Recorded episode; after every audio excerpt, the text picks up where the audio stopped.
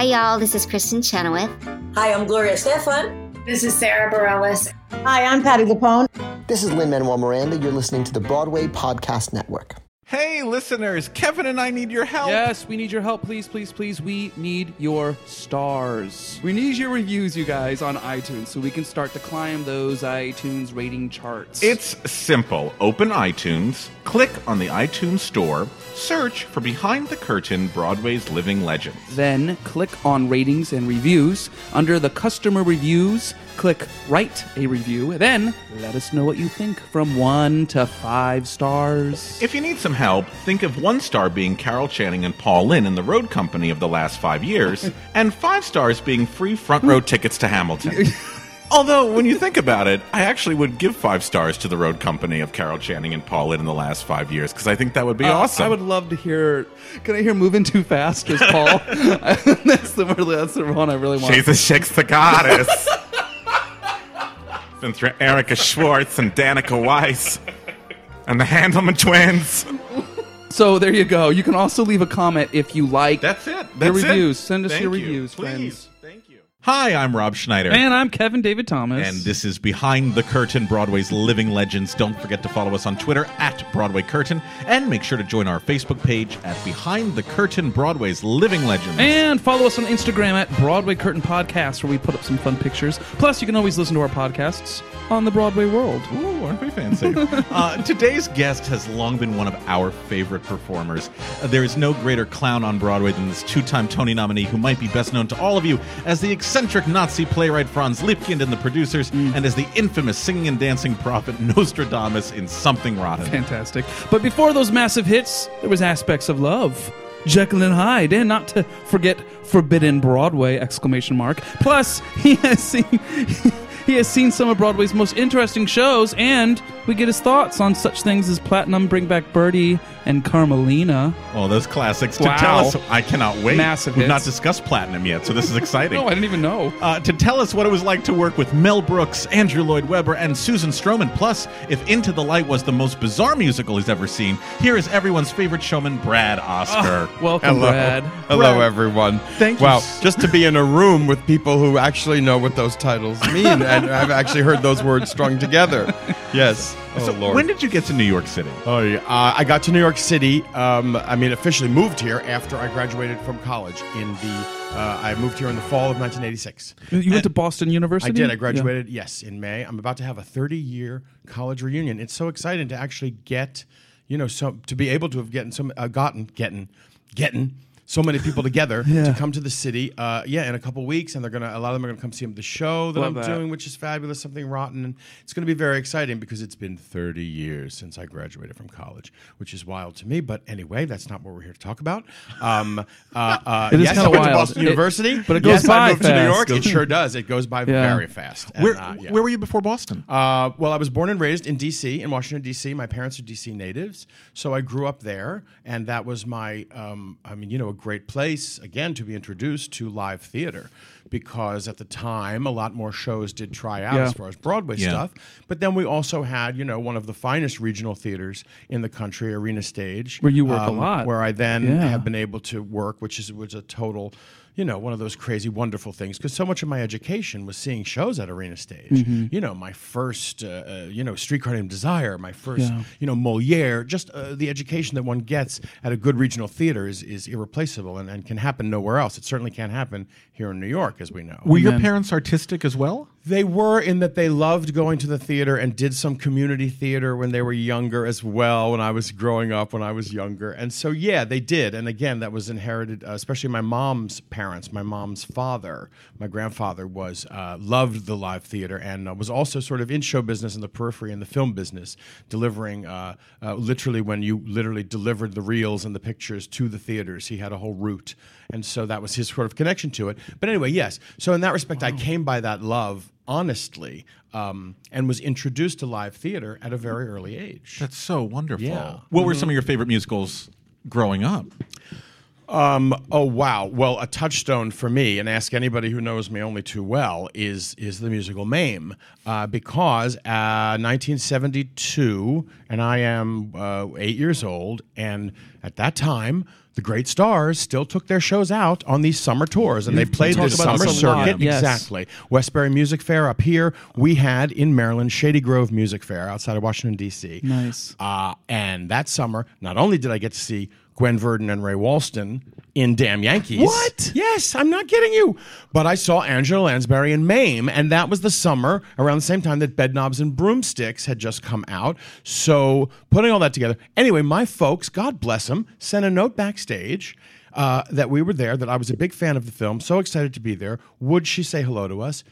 It was the first of oh my god like six or seven times that she greeted us backstage over the years she is I can't say enough about her. I was able to be a part of it, the Oscar Hammerstein tribute to her last year. The York Theater gives out that award. Just Yeah. talking about it, I'll get all choked up. Totally. Because really, she uh, she taught me not only, of course, so much about what it means to be, you know, a great stage performer and everything that she did, but her offstage, her graciousness towards us as a family, towards uh, was just something that is, you know, still just etched in my, Oh, you know, and I hope affects the way I greet people. You know what I mean? Oh, it yeah. really it really did form so much how important that is the connection that you make with an audience you don't know you don't know what's going on you don't know what you're doing to people every night you have to yeah that's a responsibility that i think we have but anyway blah, especially blah, in a blah. long run, in a long, you know, when Yeah. you play Yeah, the part over and over again, when and you are- and it is yes, a job it is, sometimes, and so, but you are there is you never know who you're yeah, going to affect. She is a classy dame in yeah. that regard. oh Yeah, you, unbelievable you've worked with her. You, I did a little night music, and and I, Oh, so uh, but I saw exactly what in your experience. I you learn how to treat someone off stage as well. You know, just a classy It's dame. So, yeah it's I- really it's so wow, important how cool though that she shared that with your family at Yeah, I mean, age. she was wonderful. And I had the chance to tell her this last Yeah. year when she came to see Something Rotten, which was another extraordinary evening in my life. She came backstage and I got to, I didn't you. expect her to remember necessarily, you know, Right. oh, the Oscars. Although every time we went to see her backstage, that dressing room door opened and she was like, oh, the Oscars. And we Oh. felt like we were, oh, it's, yeah. Yeah. Anyway, So cool. so blah, blah, blah. Have you know, ever I'll had a- circle. You'll have to get No, me back. have you had a chance to do Mame? Have you ever been in ah. Mame? To actually play the role of Mame. If that's what you're asking. You can do it, How? Brad. Why are you inside my head? Get out of my secret dream.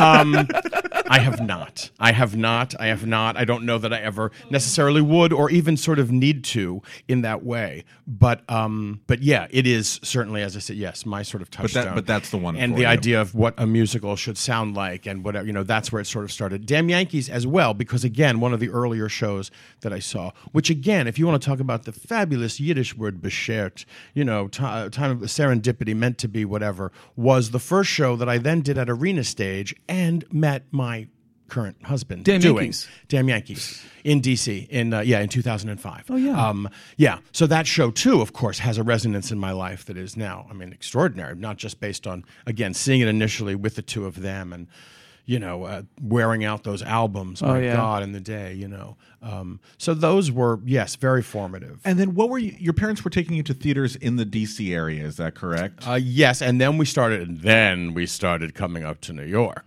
What was the Bum, first show bum, that you ever saw on the Broadway? Well, here's another. You know, I love to all the, the, the everything lines up. And I was I was in uh, standing room at the St. James Theater on Oh. an, on a spring afternoon in 1978, seeing on the 20th Century. Uh, just a couple weeks after Madeline Kahn was summarily dismissed. Oh, so, yes. But the great Judy Kaye, who again became, of course, an idol after seeing that my Yeah. first Broadway show. There she is. She was so friggin' amazing, and to have had the opportunity now to work with her and get to know her is again one of those pinch me moments for me of uh, in, in that respect. But yes, that was my first Broadway show at the St. James. Um, so yeah, so that's always crazy. Where you to eventually me. spend much time exactly where I have had some, you know, some God. joyous, yeah. Tell us a little bit about your college training in Boston. Were you just focusing on musical theater specifically? Well, that's the thing, actually. BU did not have a musical theater department. It was not. Uh, it was pretty much strictly text, if you will, um, and that was one of the reasons one of the reasons why I chose BU. I did not get into Carnegie Mellon. You know, Carnegie Mellon at that point was pretty much the big musical theater school, and still in many ways is, of course. But but uh, and there was the League of Professional Theater Training Schools. You know, it was a different time back then. So there was this umbrella under which you, if you were really serious about your craft, you you ideally wanted to go to one of these schools because then at the end of the four years, everybody came to New York. I mean, literally all of these schools, like 13, 14 schools, Carnegie Mellon, uh, Boston University, NYU, SMU. Uh, you know, with the great theater departments, everybody came in one weekend and did their showcase presentations for the agents and casting directors and whatever. It was just like a slaughter. It was really looking back on it, it was absurd. And it doesn't happen anymore. The league no longer exists. A lot of these schools still do their own showcases. They come in the spring, you know, you know about that. But anyway, uh uh uh what uh-oh, question. No, no, you're you're training Line. back. My training line. Well, it wasn't. It wasn't musical theater Correct. based. So it wasn't because I thought I had done so much up to that point as far as musical theater. That had been so much of my education, whether it was just through experience or at the JCC. And I had been taking voice lessons with an extraordinary teacher who, to this day, I am still in touch with, and and you know, owe a huge debt of gratitude. And again, not only for the technical stuff she taught me about how to, you know, blah blah blah, but about the business because she too had been in the business and she. Um, you know, again, it's as much about that, keeping your head on your shoulders, I think, in many ways. And I am very grateful to Ann Amenta, currently Ann outside of Detroit, Michigan. Thank you, Ann. Uh, yeah, thank you, Ann. My goodness. So uh, yes, so I thought, hey, let's do some Shakespeare, some Shaw, some text. Let's let's let's you know become a better actor in that way, or or, or just supplement my. So I did. So that was yes, and uh, and then ironically, we did do one musical while I was there, and I was just in the ensemble. I think Michael Chiklis got the role that I should have gotten. How dare he? We did a production of The Robber Bridegroom, Oh. which has never been a favorite. I know there was a very successful revival recently with the great Leslie Kritzer. Oh god, but she was um, funny in that. Oh Yeah. Oh, I hear she But- was great. I didn't get to see it. but But, you yeah, of were, all uh, the friggin', can I say friggin'? Can I say you it can say again? whatever you Say of all the whatever you want. friggin' shows they're going to do a musical while I'm at BU, they do the Robber Bridegroom. yeah, there's a score for all of you while you're flossing your teeth and picking the hay out of your. I can say anything. you want.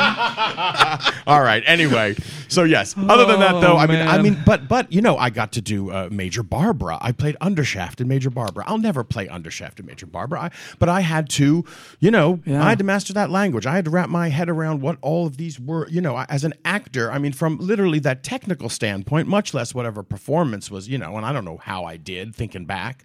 But um, but I did relish the challenge, and I was really happy to have the experience. And you know, what a little bit of Shakespeare I was able to sort of master or get my, you know, not that I have any desire necessarily to do this. I would love, yes, I would love to do, you know, a play. I would love to get back on text.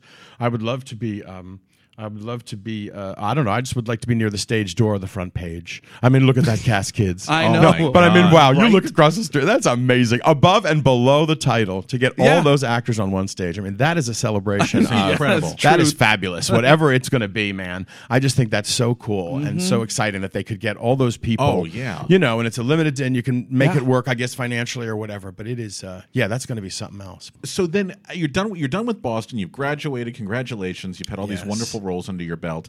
Now, what's the next step? So yeah, I went home for the summer to DC and then promptly moved to the city. Yeah. uh, uh, yeah. I think it literally was September first, nineteen eighty six. So just a little over thirty years in the city now. Tell us some of the things that you saw in this time that you remember that have a lasting impression on you, either positive or negative. Oh wow! Uh, Into the Light, of course, the Shroud of Turin musical um, with Dean Jones. Was it really as as bizarre as people say? Yeah, I mean, it was Shroud just of biz- it was musical. bizarre, and they also were really excited that they had this sort of uh, lasery hologrammy thing happening. And of course, in 1987, I think Yeah. that is that. I guess that was that was uh, woo revolutionary, whatever. But you know, but the you know, again, if the bones and the structure aren't there, you know, whatever, you can have as many holograms or singing. Nuns or priests on stage. I heard they were like I mean, oh wow! cardinals or oh yeah, it Oh, was my. wild. And you know, it's there's you look at that cast list. You know, there are plenty of people who we can still talk to about Into the Light. You know, who know exactly what happened there because they're still working on the Broadway, and the, and uh, but that would be a fascinating to yeah really get inside how that sort of happened. Maybe but, encores next year, though. I'll but you know, that there are like as we talk Yeah. about, there are fun flops. There are certainly flops where you're like, oh, what a heartbreaker because there's so much great material there, but it just can't add up or whatever happens. You know. Mm-hmm. But then there are shows where you're like, wow, okay, you know, I hate to say I'll never get those two and a half hours of my life back, but you know, in that respect, or but I've never left it intermission. You know, a lot of people I've said, oh, I left it in I left it Oh, intermission. wow. I'm like, nope. No matter how, I just I, I'll see it through. There may be some you just don't know. You have to take the whole ride. It's not fair to just bail at Oh, I like that intermission a and say, yeah. you know, there's That's no great. way there's going to be any redeeming. You know, I don't know. I'm always Going to the bar, I mean, I- yeah. You know, we always hope for the best, right? Nobody wants to go in and see Yeah. a bomb. It's still they? what we I mean, do. Yeah. No. No. no, I mean No. exactly. You want to see something transformative. You do Yeah. want to have a great Even if it's just for and I know it's seconds. different. You know, look, it's different when, as we know, when you're on the other side, when you're involved and you're vested emotionally. You know, Big Fish was a huge like heartbreak for us because it was so.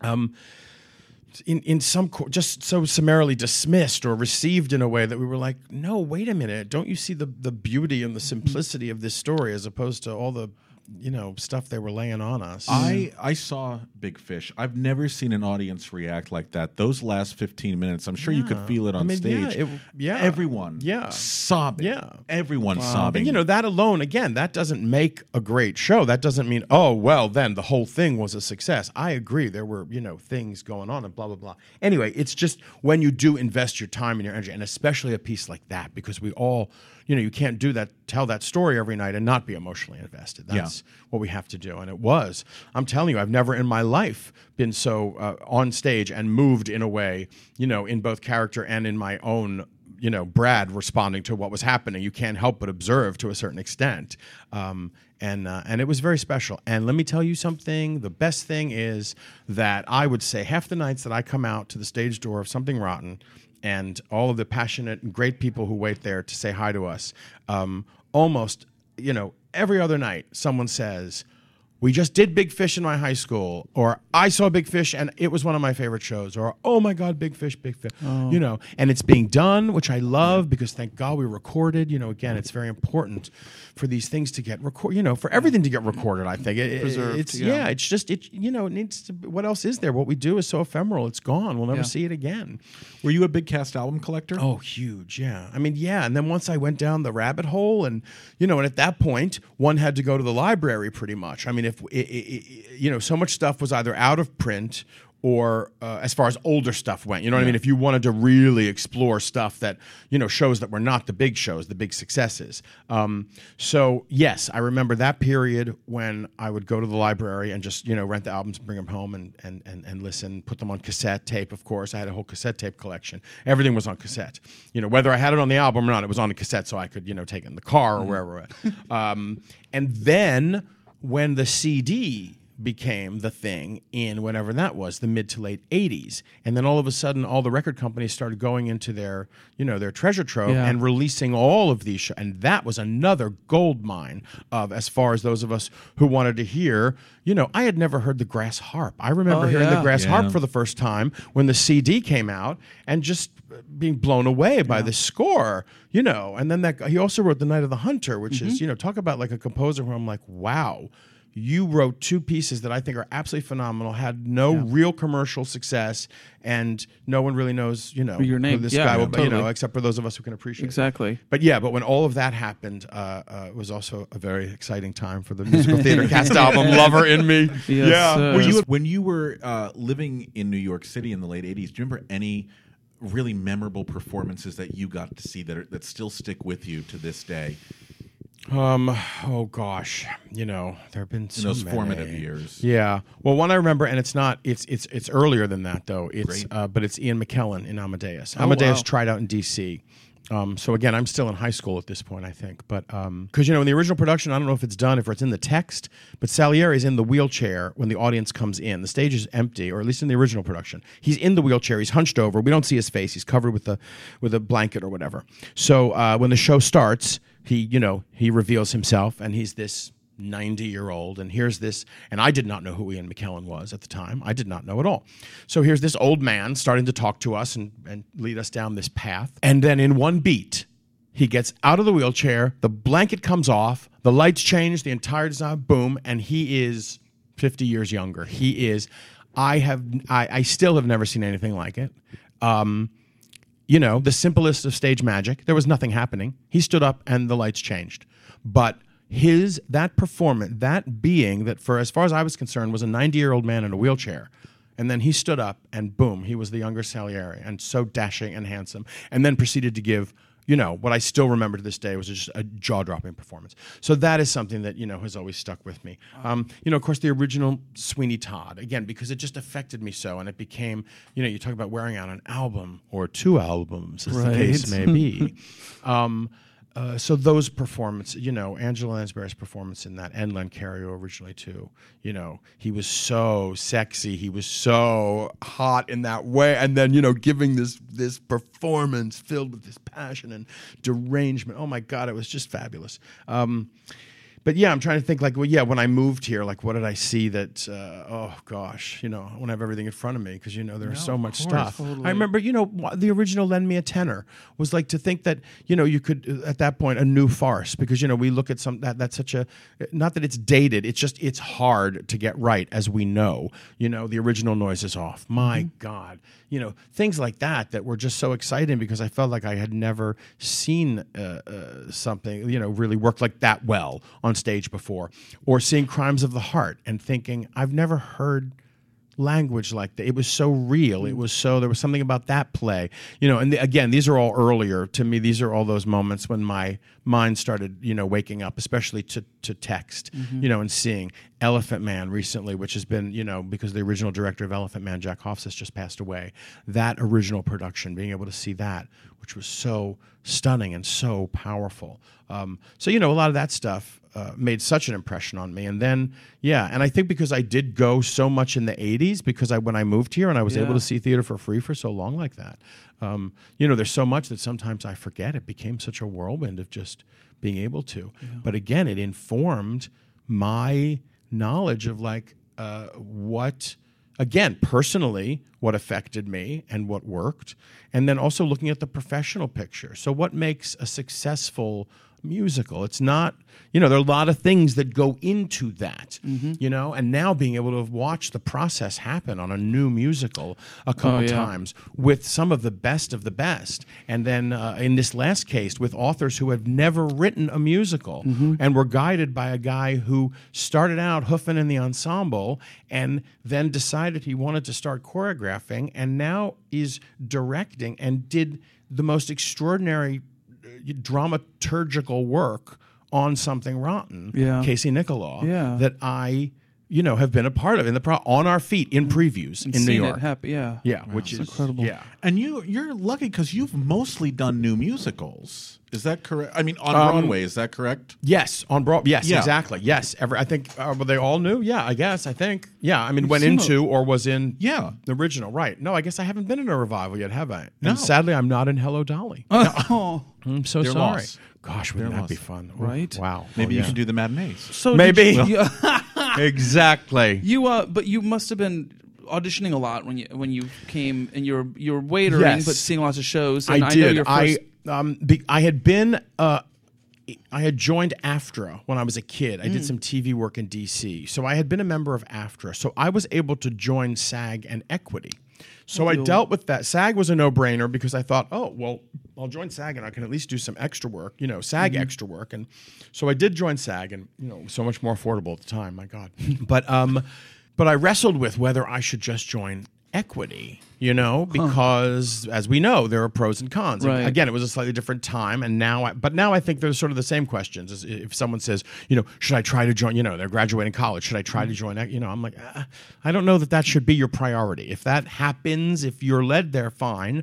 You know, but see what's out there first that might lead you. Ideally, we all know that's where we want to be because you want to be a professional actor, and that means joining. Act. So anyway, at one point, I did because I thought, you know what? I want to go to the EPAs. I want to be in the room where it happened.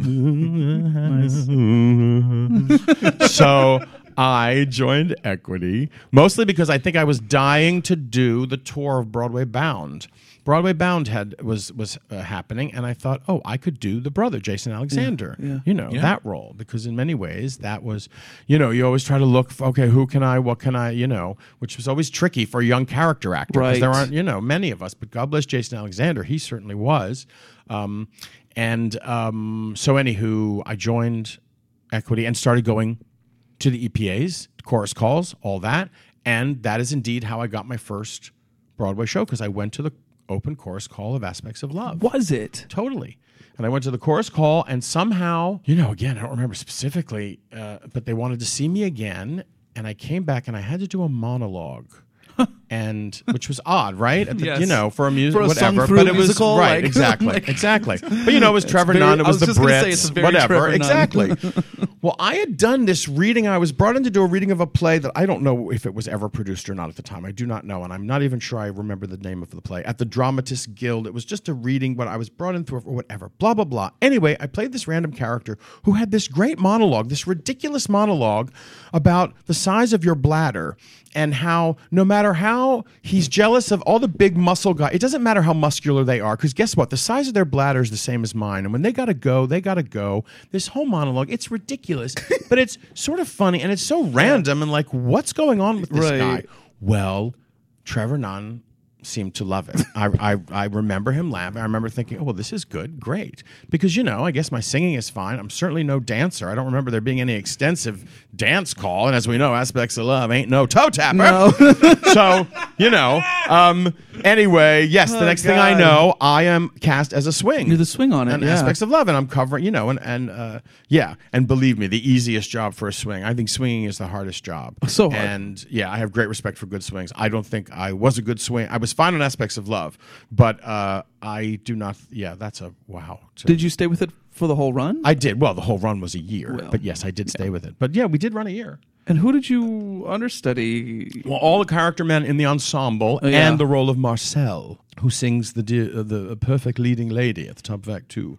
Uh, yes, I Yeah. the role of Marcel, originated by the great Walter Charles. Oh, of course. Great Walter Charles, who I was such a you know fan of Walter Charles in the original Sweeney Todd and a Sweeney cover, who did it plenty, and I actually saw him play Sweeney at one point because I saw it so many times, and then it, the tour opened in D.C. I saw it once a week in D.C. for like five weeks. I was upset. I was- Amazing. um, so yeah, so getting to work with Walter again, you talk about you know things that I uh, that I didn't take for granted. You know, I was like, wow, I'm getting to you know I'm working now with this actor who has done these things. You know, and because it all meant so much to me, and because I was so you know in love with the form, and then in love with the idea of of being able to be a part of that world. Yeah, it's not and it and never is is lost on me still. Did you ever go up to, to somebody like Walter or one of your idols and say thank you so much? For, Oh yeah. Oh yeah. Oh yeah. Always. I think. I mean, Mm-hmm. I, I because it, I mean, I want them to know in a way. I think again, again, because and now that I've been on the other side of it a couple times, which of course just sort of makes you feel old and a way. But I'm also like, no, I'm so grateful. That's so amazing. Oh my god, I can be someone. You know.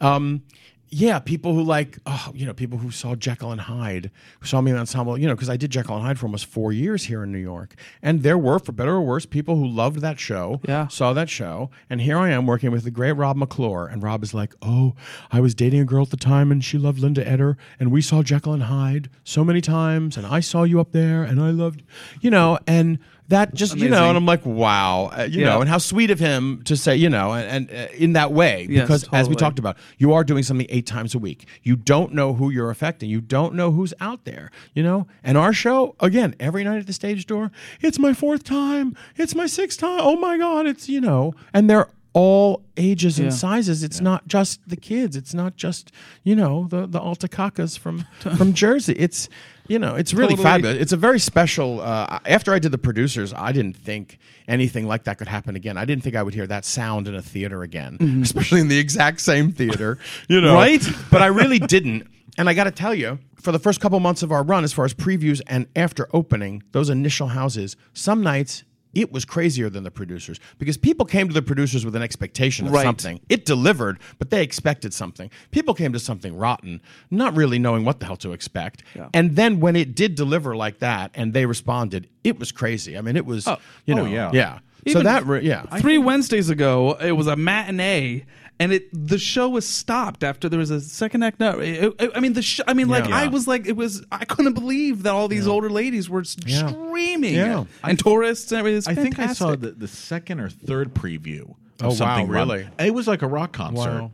It was literally like a rock concert. Yeah. I've never heard we that were so reaction we were before. shocked at how embraced we were Mm-hmm. by the the community if you will because you know as i said working on a show in preview previewing in new york is is tricky business because everyone's there and if they're not there they're hearing about it and pretending they were there or whatever but So you know, it's a yeah, it is a, a tricky place to actually get any work done, which is why it's great for a musical to go out of town, as we know, a very healthy thing. And we were all concerned that maybe you know, would this be the wrong decision? Because it didn't try out of town. It, co- Um, No, we did a four week lab in the fall of, well, two years ago, in the fall of, uh, of September of 14. We did a, a four week lab. And by the end of that lab, as you well know, we had a full production up on its feet. Yeah. We were all in costume pieces, we had prop pieces, we had a hell of a lot of plywood masquerading as this and that.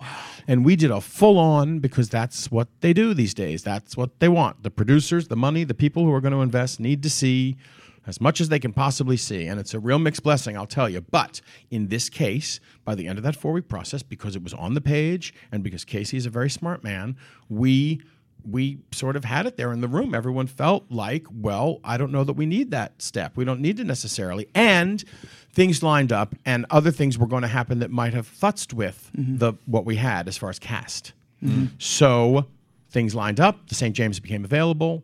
We took the plunge, and you know, Wow. uh, but but we were shocked as to how embraced we were because it's very easy to look at a show like this uh, that's so meta, if you will, and so nudge nudge wink wink about all of the things that we reference, and uh, uh, it's easy to sort of been there, done that. And I that was a concern of mine along the way. Is that going to be an issue? We can get a- away with anything because I, as Nostradamus, can see anything, and that makes sense because I'm the soothsayer, and that's what a soothsayer Totally. does.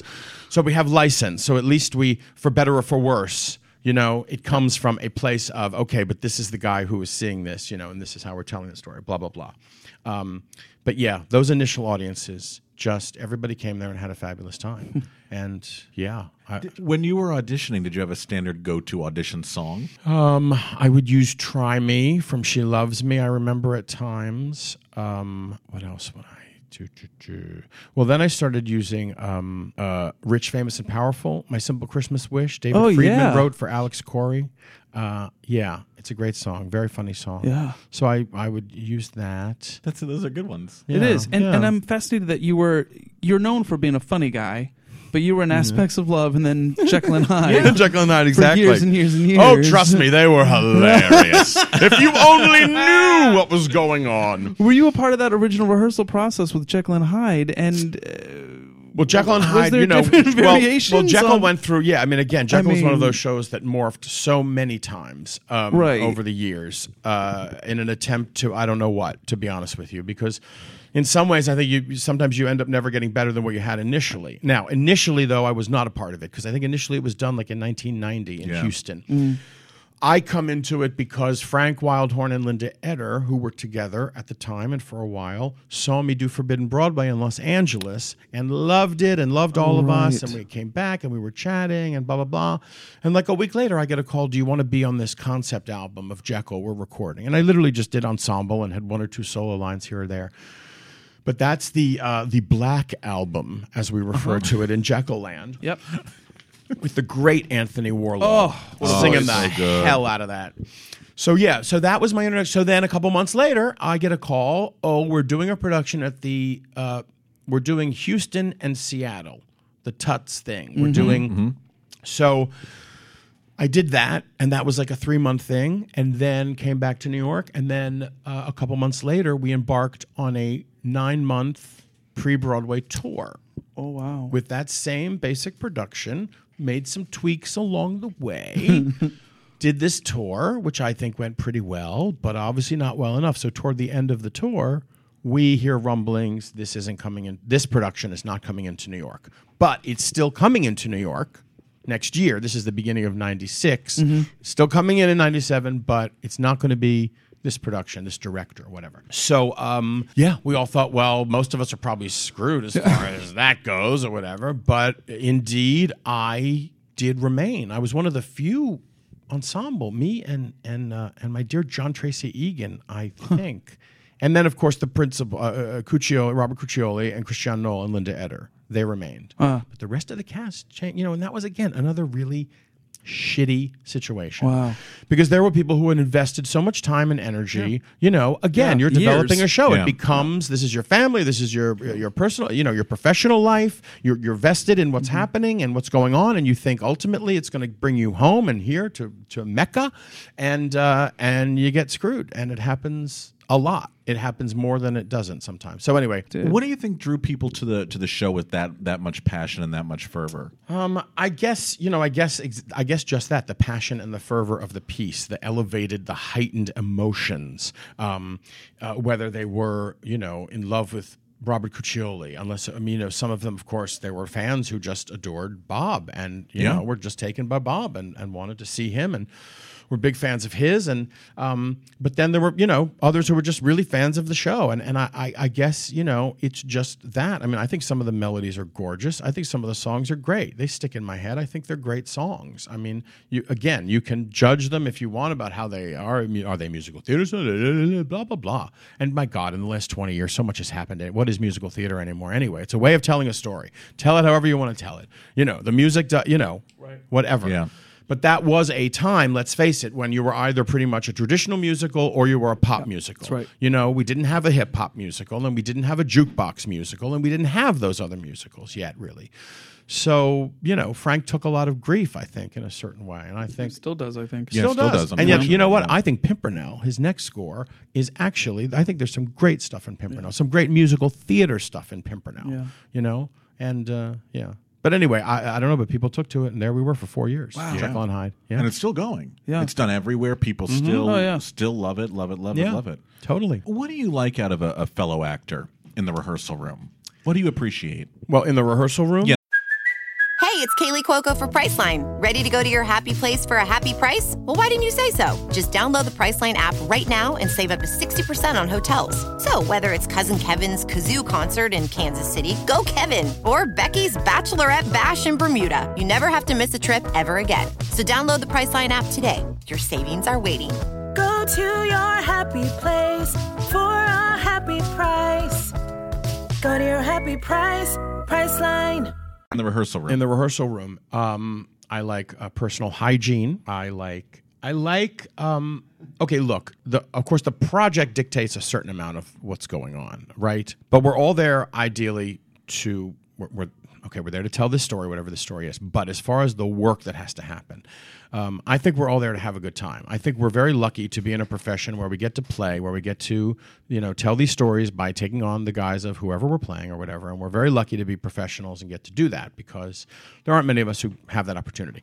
So right away, I think there has to be sort of a certain like, okay, we're, you know, this is great that we're here. So let's work from a place of, you know, of that. And now let's all try to be as, yeah, as cooperative and let's work together because you can't do this alone. You're not an island. And, uh, and actors who are, actors who don't seem to want to, you know, um, yeah, I don't, they're not fun to work with. I don't feel like we're doing the same thing. I feel like I'm still trying to break through your bubble in a way. I'm, st- I'm still trying to, what's going on, you know? Um, so yeah, I mean, I just I, I, I like it for it to be the most productive environment that it can be, non-judgmental. You know, mostly for myself. I don't want to judge myself. I want to feel free to do. You know, and that's been an issue that I've had to deal with as an actor over the years. Um, and still do, and still do. And I think it's ridiculous. I'm like, wow, Brad, what more? You know, but those are all the things that we that you know make us who we are and that is part of who i am. And so i try to acknowledge it without letting it stop me or get in the way because i know that it gets in the way of me being the best that i can be the full, to bring everything to the table you know and then trust that that there's a director there that there's people there that are going to help shape it. It's not my responsibility to come up with a finished product. It's not my responsibility to come up with the right answer. It's not my responsibility. My responsibility is to you know, as I said, bring it all to the table. Let's, you know, to try things, to explore. But then ideally, yeah, I want to have a director who is there to shape. I want to have an eye. I don't want to be the one who decides. I can't be. I don't think, you know, and I know actors who are islands in that way and they sort of, or they, yes, they, yeah, yeah, yeah, the director, and then they're still doing what they want to do, or they're still not sort of, you know, and I think that you need to be able to collaborate. What do you look for out of a director in the rehearsal process? Well, again, the uh, all of all of that, I guess the the uh, the trust that that I'm there because you know you want me in the room here, so you obviously hired me for me. So I'm going to try to just, as I said, bring as much of me and. But I want a director who encourages that, and I want a director who then um, uh, is, uh, you know, is there then to help to be the eye, to give me the feedback, and to help then let's shape this together and with the other actors.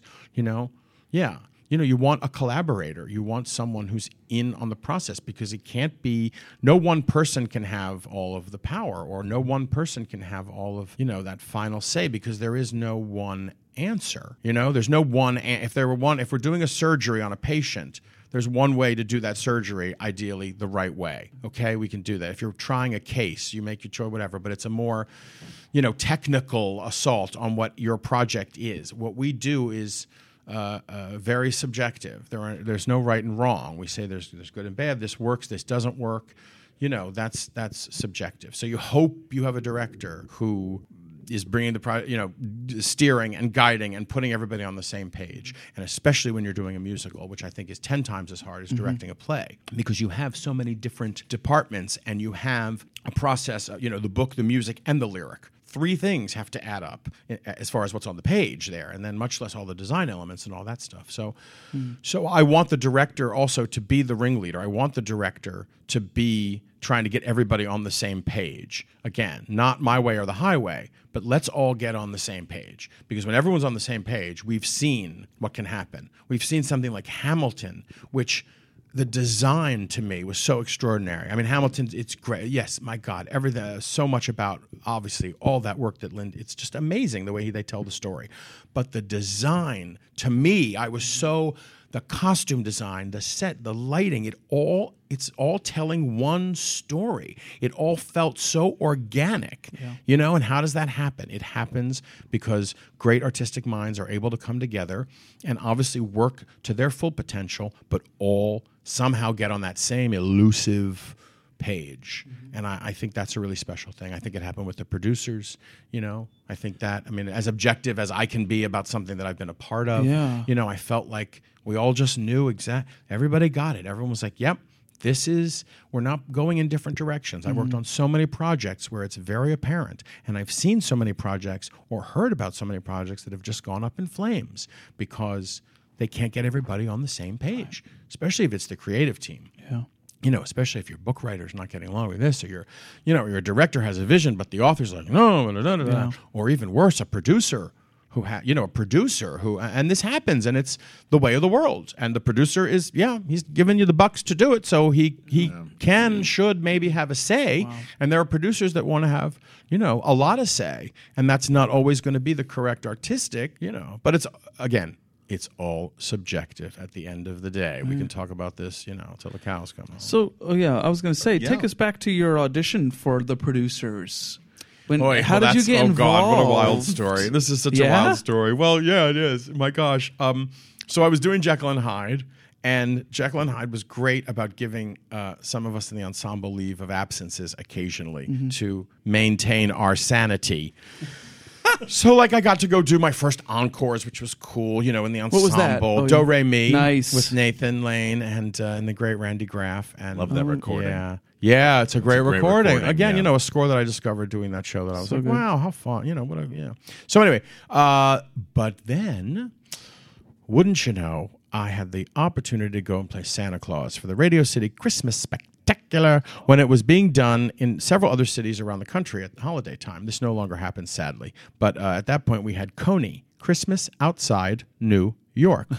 so I audition and I get uh, yes, so I get to go play Santa Claus. The first year I did it was '99, the, the Christmas of '99 in Los Angeles, which was Score. fantastic. I got to tell you, you talk about a gig that was like, oh my god, it was so much fun. I got to dance with the Rockettes. I'm playing Santa. I get to dance with the Rockettes. We're at the Universal Amphitheater. I'm staying at a great apartment in L.A. I, I'm there for the holiday. My best friend lives out there. I mean, I just had a ball. I was treated well. I made a, a nice, more money than I was making in the ensemble of Jekyll and Hyde. I mean, I made a nice, you know, for the first time, I made a big chunk of change for, you know, whatever, two months. Yeah. So, okay, blah, blah, blah. So the next year, I'm back at Jekyll.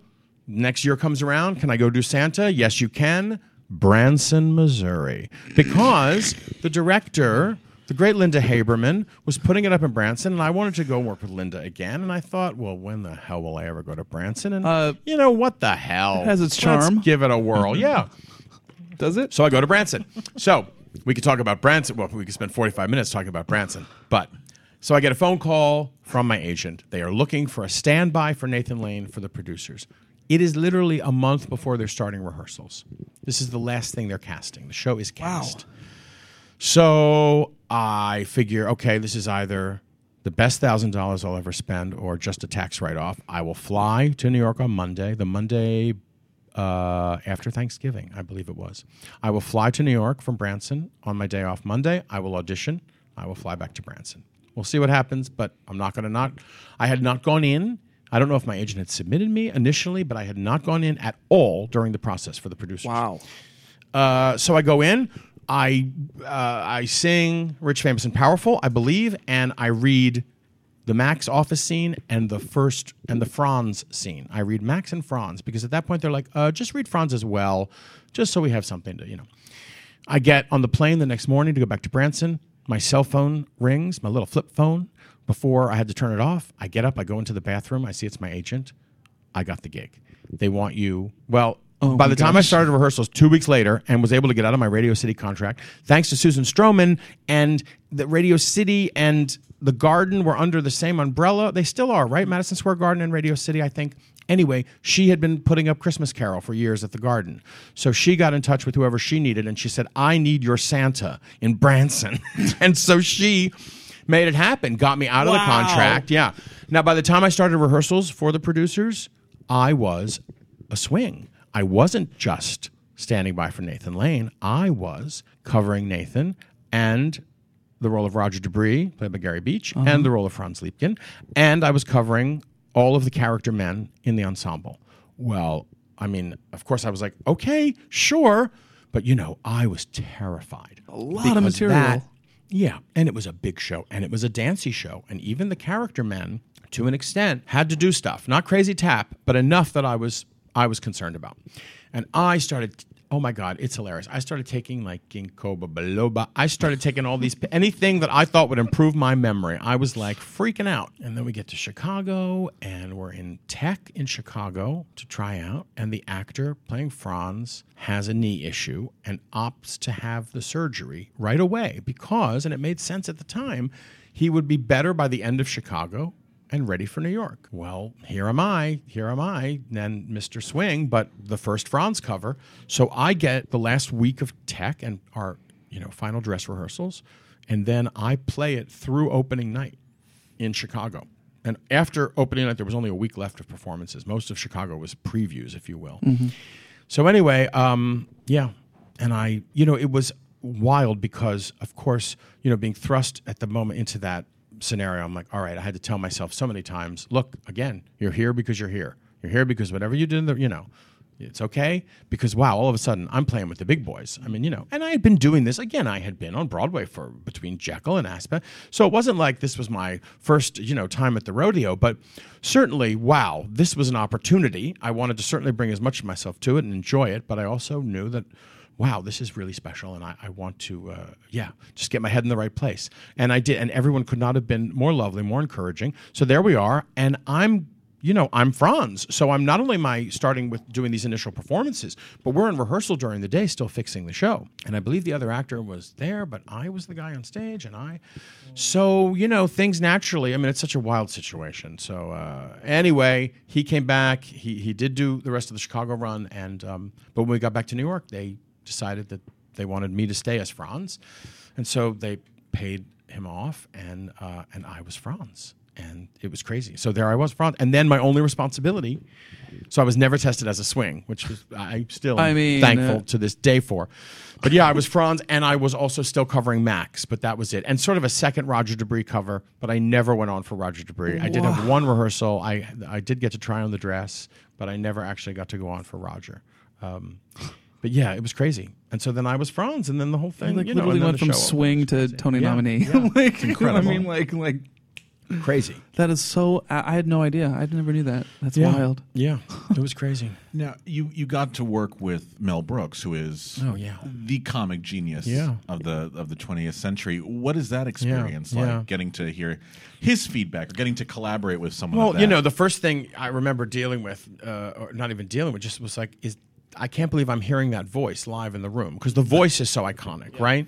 So to be in the presence of uh, of this man, uh, especially uh, at this time, because everyone was very excited about this project. Um, you could feel that you know again things you just feel when things are sort of going right when the material is there when it's playing when you've lined up the cards right. Nathan and matthew so beautifully cast. You know everybody working together in the room to make this thing happen. And again uh, you talk about collaboration. I mean you have very strong personalities as well. I mean this was mel brooks and this was susan stroman's first directing gig. You know many people assumed mel directed it and stro got the she got the credit but oh mel must have really directed it you know? No he did not direct it. Stroman was you know again that's where the buck stopped. But the buck didn't stop because she had to lay no the buck stopped because everyone agreed ultimately based on whatever that this was the best but it was you know um, but mel was great in that way. I remember that too and i remember liking that and thinking well this is good because if we felt like he was stepping on her toes you know that feels weird to the company because the company is sort of you know especially again uh, a, a person like Susan Stroman, who, as a former performer and dancer, knows what it's all about and is simpatico in a way that some directors and choreographers aren't or can't be or choose not to be. Um, because I've worked with plenty who've gone to the other side, and all of a sudden it's like they were never one of us. And I'm like, really? You're going to say you're going to treat someone like that? And if you were treated that way five years ago, would that have been kosher with you? I don't think so. And it makes me crazy. But Susan Stroman, Casey Nicholaw, my God, the best of the best. Know what it's all about and treat their actors and their company with that much more respect because we're out there doing it eight times a week. We are who's representing your work. I mean, you know, for better or for worse, at the end of the day, you're leaving it with us. So wouldn't it be nice if we could all get along and have a mutual respect, you know, in that respect?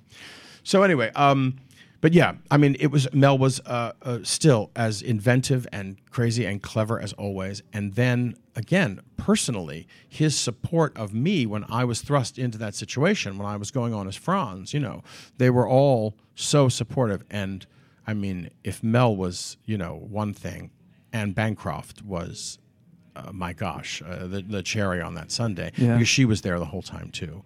So to have her come over to you and grab you by the face and look into that face and be told, you know, how wonderful you were doing and how proud everyone was of you. And, you know, oh my God, it was crazy.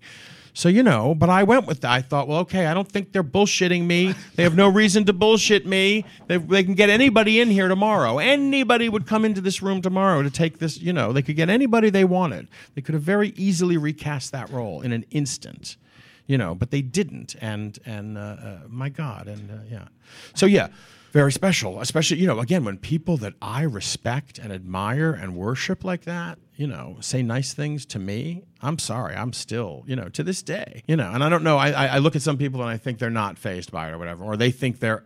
You know, does that mean I think I'm less than? You know, well, no. At the end of the day, I no, I don't feel less than. I'm just I'm just still such a fan in a way of what we do that when I, you know, when, when someone praises me who I respect, that means a lot. It Yeah. really does. And I think that's okay. I think so. Did you enjoy uh, going from Franz to Max? Was that some? Was that daunting? Was it intimidating? Was Well, it um, for the first year of the run, because I was still covering uh, the role, I went on about 72 times. Someone asked me to count. At the end of the year, when Nathan left, I was asked, uh, I don't know why, some interview or whatever. And so I did, and the number was 72. So, yeah, there we go. higher number than I would've well, thought. you know what? God bless him. You know, again, no one gave more every night on stage. And that role, and it's not vo- it's not the singing, it's the screaming, it's the shouting. yeah, It's the, the vocal energy, yeah. that. And um yeah, and it just you know, it caught and you can't play catch up. As we know on Broadway, you can't play catch up. You're doing it 8 times a week. There is no time for the body. two show days the Nobody next day, does yeah. what we do. Sports figure, ballet, opera. Nobody does what they do with their bodies eight times a week. I mean, especially if it's a heavy dance show or a heavy vocal show or Mm-hmm. whatever and he did not have an all. You know, there was no Nathan's not doing matinees or whatever, but there did then become a window where he did not do. Um, I don't know if it was both Wednesday and Saturday exactly, but I knew for a little window of time there, I had regular performances, which was crazy because then I knew I was going on, and I would, you know, do the matinee as Max, and then the evening as Franz, and it was surreal. It was surreal. Wild. But you know, it was um again another huge lesson. I had to walk out there and trust that I I could do I could lead I could be the leader because you are the leader. There's no denying. And I think that's a responsibility when you are in a role like that. Uh, as as I mentioned earlier with Brian Darcy James. You are the leader. You are the anchor. The show spins around you. And that is a responsibility that you have not just to the audience, not just to your fellow performers, not just to the story, but you know, to yourself, I think. And I because in my earlier when I was growing up or when I did shows and so whenever I played the lead in the show, I knew what that meant. I understood that in a way. Now here I was, you know, on stage at the St. James Friggin Theater, but you know what? I was an actor in front of an audience, and that's the same. So I I remember at the time thinking, okay, you know, you you know what this means. Now just do it here and just don't question, you know. And uh, I know the audiences. I mean, my God, can you imagine walking in and they had everything was printed up? I mean, it was so permanent, basically, at those performances. The role of Max, you know. So I knew half the audience, more than half the audience, most of the audience that wasn't my family. you know, was probably like, oh, my God, I can't believe it. Great. I spent $100. I waited six months, and now I'm seeing Brad Oscar. What? Is that two first names? Make up your mind. you know. Um, but again, I got to tell you, nine times out of 10, by the time, first of all, you always got one star for your buck because Matthew was never out when Nathan was out. So you always got to see at least one Yeah. big star. You got to see Matthew, kids. So I always felt like, okay, at least thank God Matthew's here. It's not like I'm the only. It's not like, you know, I'm playing Dolly. And I'm not playing Dolly, by the way, and I'm still not over it. Not even the alternate. Not yet. Not yet. Not yet. So, um, but I by the end of the show, man, oh my god! After Betrayed, especially when I got Betrayed under my belt, when I really, because you know, muscle memory is a great thing, and a number like that is is just such a friggin' exercise. I mean, it just goes, and it's it's a fabulous. And you know, they added that after they did the first reading, which I was not a part of. But you know, Max needed an eleven o'clock number, and so they wrote that number for Nathan, and um, uh, uh, once I got that number under my belt and it didn't kill me, you know, just uh, literally my breathing right vocally to get to the end and sustain that last note. Um, and I could, and it was in my body. Man, I really, I mean, I just felt, you know, again, uh, it's it's all, you know, we're, we're we're judging for better or for worse, and I I'm off. I'm the last one, believe me, who's going to say I nailed that. Look at me, how good I was. But I had a sen- a command of it, you know, that I felt so and then the again it was never lost on me what i was doing T- you know a little percentage of my mind said you are out here right now starring in the biggest show currently running on broadway and you have this responsibility because the star you know and you're doing this and my god what an amazing thing that was uh, my responsibility in that way. But yeah. And again i think all that is positive that's positive energy. That's stuff that then channels into you know what i'm doing. And as long as the the, the last stop before it comes out is max is the moment you know then i believe all those things can be going on in your mind. You know i'm sure there are actors who have to be 100% in the moment. I'm max biala who is brad oscar? What do you mean audience you know oh okay wow really? Great you know. Any actor who's on stage who really really goes i mean come on. Hey wake up come back Please, to me. Yeah. come back to me we're acting. I mean you know in that way.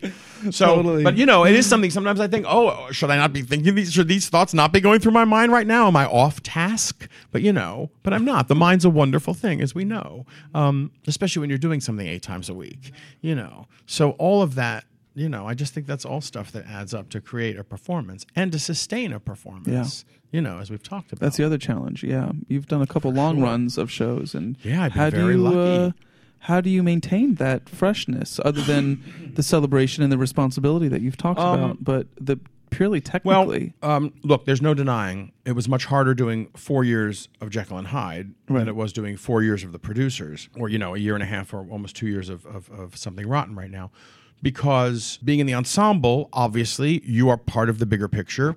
You don't um, you don't necessarily get the satisfaction or the sense of accomplishment every night that your fellow principal actors do because you don't have the opportunity as much to shine to do whatever and that can wear on one um, and uh, it was. I'm not going to lie to you. Sure, it was a challenge, but every night I walk through a Broadway stage door, and again, I never let myself forget that. So you know, and you just find ways. I mean, uh, look, anyone who's doing eight shows a week on Broadway and is bitching about it, then should just get the hell out. I mean, at the end of the day you know, I think most of the people that I worked with, especially, you know, in a show like Jekyll, when you are doing it, you know, and it's, you know, we were a soft hit. We were running. We weren't the hottest thing. We weren't sold out. My God. Um, but yeah, it was, it becomes your family. And then that's what anchors you as well, you know, because you become a family for better or for worse, a big dysfunctional family. You know, everybody in the building, not just the actors, the crew and wardrobe and front of house and all that stuff. And that's what sustains you because you're all you're going to work every day and that's our job and a job is a job is a job you know people say oh you know are you still having fun every night is it still and you know for the most part yes i am but it's also a job so yeah are there days when i'm like oh gosh i would really just like to sit here t- you know on my ass now and watch you know this baseball game tonight and not go to work i would really love to do that well who doesn't wake up saying that on some mornings i mean you know so yeah does that mean that I'm not going to, you know, no. Do I ever call in when I say that? No. I think that is, believe me, there have been occasions my husband's like, oh, well, you should just, you know, you can just call in or whatever. And I'm like, no, can't do it. You know, if I'm sick, if I'm, if there's a reason for me to call in, I will. But just because I'm sitting home and I'm like, oh God, I can't believe I have to do the show again tonight or whatever. My God, you know, uh, uh, please, that we are very Totally. blessed. Yeah. Thank you, by the way, on Yeah. behalf of all the audience members out there. Thank you for doing that. Well, again, And the young it's- I know- people yeah, need to hear yeah. that too. But yeah. Yeah. I mean, you know, but yes, that's what isn't that what being a professional is all about? Is Right. doing your job to the best of your ability. And if you, especially again in a, in a subjective world, in a craft where where uh, uh, uh, what's good and bad is based on someone's opinion or whatever. So if you're randomly lucky enough to get there and have that gig, that uh, you know there are uh, hundreds of people who would line up right now to take that job um, it's a responsibility and it's a thing. And yes, I agree. I think sometimes the, the younger, you know, and that's societal too. I mean, let's face it, we live in a society where, you know, more than ever, anyone can have their 15 minutes. More than ever, anyone can become a star tomorrow because something pops up on the internet or because you win the voice or because whatever that is, you know, and they're all as legitimate and illegitimate as what came before, I guess. But, um, uh, but, but the idea that you don't have to work for something, the idea that, you can just pop onto Broadway and and not have craft or skill. Uh, that to me is, I guess, you know, that's not a good thing, and it's a, a little offensive because most of us who work and play here, you know, we we uh, this is what we wanted to do, and we did we did train for it or we do have respect for it. It doesn't mean you have look, some people are natural, blah blah blah. But as long as you have respect for it, as long as you know if you are doing this, you better understand what the responsibility is that you carry with you every night mm. because it's getting harder than ever to get butts in the seats. So mm-hmm. the only way to keep them there is to really to affect them, to Yeah. tell the story, to make them want to come see more live theater. And if they see an actor on stage who's not, you know, pulling their weight, or and it's not even something maybe they even are aware of, but believe me, you know, that comes through. An audience knows if that cast is dozy. An audience knows when you're walking through it, when you're going through the motions. You can f- uh, you can feel it's an exchange of energy, and believe me, they give you what you give them in that way. That's good advice for everyone out there. yeah, I mean, yes, Everyone I do. there. I think if you want to do this, of course, it's very important. Um, you, it, it is no secret that you are a fan of musical theater, um, and uh, we'd like to just get your opinions on some underappreciated shows. Because one of the things that we like to do is introduce our students to shows that they might not be Right. as familiar with. Right. So I have to ask you, off the top of your head, can you think of any scores that are so wonderful? But just not as well known as they should be that that students could possibly take a listen to. Well, we mentioned Grass Harp, right? Yeah. Which I think is yes, is great. Um, oh gosh, I mean, there are a lot of scores that I that I like a lot. I don't necessarily, uh, I wouldn't say oh because I think you could work on that song or whatever. But um, uh, but uh, you know, I always I have this affinity for Larry, poor Larry Grossman. Oh yes, Larry Totally. Grossman, Yes, who wrote so many great scores to bomb shows. The man never had a real hit show, did No. he? I mean, No. Snoopy, the off Broadway Snoopy, No. sort of has a Ish, life, yeah. but certainly not Doll's you know, life, and certainly not. well, yeah, Grind, right? Minnie's, Wasn't it boy, Grind? Minnie's Minnie's boys, Boys. Good Time Charlie, yes, Grind, Doll's Life, and I think there's well, that Paper Moon that never came in. Oh, Yeah. Paper Moon, yeah, which was lovely. Yeah, But I think we're missing another Broadway one too. But anyway, yeah. Anyway, uh, I think all of those scores have fabulous stuff in them. I'm a I saw Grind try out in Baltimore, and it was such a mess. I had no idea what was going on by Act Two. I've never been so confused in my life. Uh, but uh, uh, and and they cleaned it up a little. I did see it in New York as well, and they cleaned it up a bit. But and it was a fabulous design. Uh, but uh, couldn't appreciate that until I sat down and listened to that score. And I'd say about seventy five percent of that score is terrific. I think is terrific. Oh, it's a great you know score, yeah. story, time, place, the whole thing. Yeah, um, as well as you know a lot of Doll's Life and and Yeah. Good Time Charlie and even Minnie's Boys. Oh, Minnie's voice is you so know, good. It's the right? I mean, Brothers you know, musical. Yeah. But yeah, but as a composer, I've always felt I, I feel so bad for him only because I just think those are great scores. So I Totally. Always hope that they'll be listened to and that people will discover them in that way. Um, gee, what else? Well, you know, we joked about Carmelina. Yes. Um, you know, uh, again, a beautiful score. Burton Lane only wrote Yeah. was it three or four Broadway? Yeah, not lot. Not many, a lot of Finian's film, but Rainbow, not- yeah. Clear Day. Yeah. Um, Carmelina. and Carmelina, which again I saw try out in DC. Oh. yeah. Oh yeah, I got to see a lot of. I mean, and that's also why Platinum, which was you know, and not many Yeah, guys, people would know about say, platinum. I, am Yeah. shocked because I don't know much Yeah. about You- Platinum. you might not know. You might know it as Sunset because they changed the title. Yes, correct. It was done originally. It was Sunset, then it was Platinum for Broadway, and then they did it off Broadway years later with Tammy Grimes. Oh. back to the name Sunset, and there's a recording of that. Yes. There's no recording of Platinum, but there's a recording of Sunset. But it's nothing like Platinum. Trust me, people. It was not. I mean, I have a, delicious bootleg of Platinum through the sound. I have some. Oh, am I able to talk about this? Are the Yes. cops going to come? Yes. No, no, no. and get me? Broadway Police. Yeah, uh, yes, Broadway gay police, exactly. um, but All yeah, no, I of have a, people a, a who great listen to that. bootleg of Platinum, which you know has a, a couple good songs and, and was what it was. You know, though, uh, again, shows that try to capture the moment, shows that think, oh, we've got to write a hip and contemporary show, but they come at it from that angle as opposed to having an organic, Mm-hmm. real sort of thought. Maybe uh, I think was part of the issue with Platinum, and it just It's wasn't Alexis very Smith. good. Is that right? Alexis Smith. The- yeah. Oh Yep. yeah. Alexis Smith. Um, Bruce Vilanch co-wrote the book, I believe. I always talk about it with Bruce whenever I can. Um, yeah. Uh, uh, what was the guy's name who was naked in it for a second? R- Richard Hayes. Richard Hayes. Haynes. No Hayes. Richard Hayes. Hayes. H A Y. Yes. Lisa Mordente, Chita Rivera's daughter. oh yeah. You bet.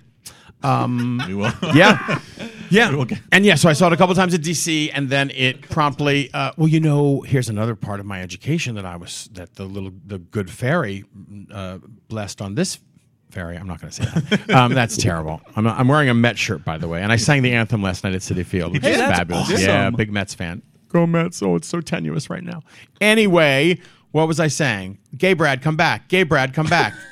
I was Um, like, I'm still amazed. Platinum. Platinum. Uh, Platinum. You saw it a lot. Yeah. Oh, because Yeah. because because my folks became friendly with the head usher at the Opera House at the Kennedy Center. Yeah. because of a connection to the great Tony Award winning Sammy Williams, the original Paul in a chorus line, who prior to that was on tour with Seesaw in DC with Lucie Arnaz and Laurence Luckinbill. Not Laurence, that's her husband. Lucie Arnaz and John Gavin, sorry. Uh, anyway, they met Sammy. Through Sammy, we met Pat. The next thing I knew, God bless her, she has since left us, got walked into the saw platinum like three times because I didn't pay. Saw Home Sweet Homer, the Yul Brynner, the Odyssey, Home which was, Sweet yeah, Homer. Um, yeah, which was called the Odyssey when it was in DC. Um, saw, uh, oh my God. Anyway, Carmelina, uh, so many things I got to see, which is why I saw also saw Sweeney Todd once a week for five weeks. You know, there was no way we could have afforded that. My God. God. And Good bring back connection. Birdie. Bring Back Birdie I saw here because that didn't try. Bring Back Birdie I saw in the mezzanine of the Martin Beck. Yes, but they, my folks did know Michael Stewart as well. Strangely enough. Oh my gosh. They met Michael Stewart uh, in D.C. Uh, when when um, I think it was the tryout of Dolly. Yes, I think it was the Dolly tryout, which is when I was conceived. Believe it or not. And then I, and then listen so to this. it was painted in the stars. And then listen to like- this. I'm born, and it happens to be coming right up around the corner on the night that Fiddler on the Roof opened on Broadway, September 22nd, 1964. So how about that? Oh not that crazy? gosh. Yeah, hilarious. So yeah, but my folks again, this is the way my folks had this connection to the world. You know, they they uh, they knew Michael casually. Again, I think it was mutual friends. I'm not exactly sure, but um, and I'll never forget a postcard from Michael Stewart arrived in our mailbox in 1970. What is this? Probably 78. Hey, hope all is well. In Detroit, trying to make Grand Tour the show it should be. All the best, Michael, or whatever. But he wrote he was in Detroit with Grand Tour, which of course, sadly, obviously was not didn't. did not yes But um, uh, yeah, but you know stuff like that. So yeah, these you know those random connections. Anyway, that was how I remember seeing uh, Bring Back Birdie that way because I was up in the city. We got in touch with Michael. He arranged a ticket, whatever. Um, so yeah, I saw Bring Back Birdie, which you know, again, not a an interesting score because you can see how they're trying to write Bye Bye Birdie Part Two. Yeah. So there are so Right. many songs that are the exact like here's the telephone hour for Bring Back Birdie. And Parallel, here's yes. here's put on a Oh. happy face in Bring Back Birdie, and here's you know which I find fascinating. desert Number? And again, you know Charles Strouse, you know a guy who never wrote you know a bad score, but again, Yeah. plenty of you know uh, uh, uh, again of bombs of stuff that just didn't. I mean, you just realize how hard it is. And my God, Yeah. oh it's the ups and You downs know, of my the business God, yeah, And he's Yeah. still going. yeah yeah, Yeah. I saw him a couple of nights ago. Oh, the he Charlie yeah, and and he said, yeah. I'm That's working great. on this. I'm working That's on that. great. Like 90 years old. Good for you. Great, yeah, yeah. I want to be for like you. that when I'm 90. Kanahara, exactly. Right? Please, you bet. Um, this was Yeah. wonderful. That's truly great. a Thank you, pleasure. guys. Thank Please, you. I had a blast. Thank you so much. What's next for you? My I- pleasure. Um, well, at this point, I don't know. I'm going to play out our run, which sadly is ending January 1st. Um, but it's been, you know, it's been great. And I've loved, you know, again, I really have. I've loved every minute of it. So, yeah. So we'll see. You know, I mean, I'll start, obviously, now that I know that's happening. Uh, Right, you can uh, yeah, I'll start to explore and, and, and see what's going on. But um, we'll see. And a little downtime doesn't suck either, in a way. You know, it's funny. We live our lives the older I get and the, the more I figure I think this is probably going to work out as a career, then I sort of feel like, okay, you don't ha- have to have that next job lined up. You know, there, there are times, Right. and, and believe me, ask my husband, give me a couple weeks with nothing on the horizon, and I'll start to get antsy and think, like, oh my God. What if I don't get another job? What if my insurance runs out? I mean, you know, that's the world we live in, guys. And anybody who you know, people say, "Oh, you know, when I got a Tony nomination, when I got my second Tony nomination, oh man, you're set, you're set." I'm like, there is no set. We are not set. Believe me, in this business, we are never set. So I never take anything for granted, and I'll uh, just hopefully keep rolling along. rolling along. Oh, Thank you, guys. that. I love what you do. Truly Keep up appreciate the good fights.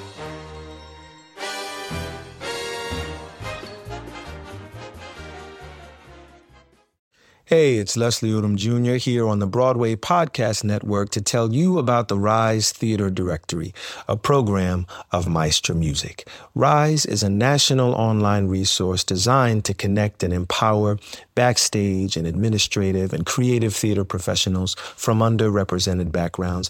If you work or aspire to work in the theater community, this can help you find your next project. And if you hire theater professionals, search the Rise Theater Directory to find your next team. Create your profile now and get more information by visiting risetheatre.org. That's theater with an R E R I S E T H E A T R E dot org because only together we rise.